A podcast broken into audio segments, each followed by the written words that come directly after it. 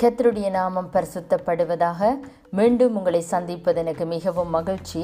இன்றைய நாளிலும் சங்கீத நூற்றி முப்பத்தி ஒன்பதாவது அதிகாரத்திலே ஏழாவது வசனத்தை நான் உங்களோட கூட சேர்ந்து தியானிக்க விரும்புகிறேன். வசனம் சொல்லுகிறது உம்முடைய ஆவிக்கு மறைவாக எங்கே போவேன்? உம்முடைய சமூகத்தை விட்டு எங்கே ஓடுவேன்? ஆமேன். வசனம் சொல்லுகிறது உம்முடைய ஆவிக்கு மறைவாக எங்கே போவேன்?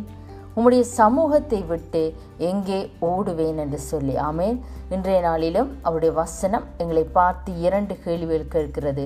அதாவது முதலாவதாக அவருடைய ஆவிக்கு மறைவாக எங்களால் எங்கே போக முடியும் என்று சொல்லியும் அவருடைய சமூகத்தை விட்டு எங்கே எங்களால் ஓட முடியும் என்று சொல்லியும்.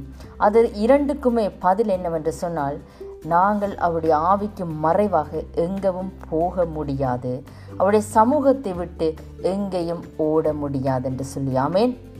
ஏனென்று சொன்னால் அவருடைய வசனம் சொல்லுகிறது அவர் எங்களை ஆராய்ந்து அறிந்திருக்கிற தெய்வம் ஆமேன். எங்கள் உட்காருதலையும் எங்கள் எழுந்திருக்குதலையும் அவர் நன்றாய் அறிந்திருக்கிறார் ஆமேன். எங்கள் நினைவுகளையெல்லாம் அவர் தூரத்திலிருந்தே அறிகிற தெய்வமாக இருக்கிறார். நாங்கள் நடந்தாலும் படுத்திருந்தாலும் எங்களை சூழ்ந்திருக்கிற தெய்வமாக அவர் இருக்கிறார். எங்கள் வழிகள் எல்லாம் அவருக்கு நன்றாகவே தெரியும்.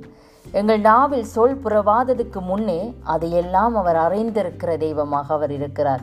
அதனால தான் நாங்கள் அவருடைய ஆவிக்கு மறைவாக எங்கேயும் போக முடியாது. அவருடைய சமூகத்தை விட்டு எங்கேயும் ஓட முடியாது. ஏனென்று சொன்னால் அவர் இரவும் பகலும் கண் விழித்து எங்களை காக்கிற தெய்வமாக எங்களை பாதுகாக்கிற தெய்வமாக வழிநடத்துகிற தெய்வமாக அவர் இருக்கிறார். ஆமேன். எட்டாவது வசனம் இப்படியாக சொல்லுகிறது. நான் வானத்திற்கு ஏறினாலும் நீர் அங்கேயே இருக்கிறீர்.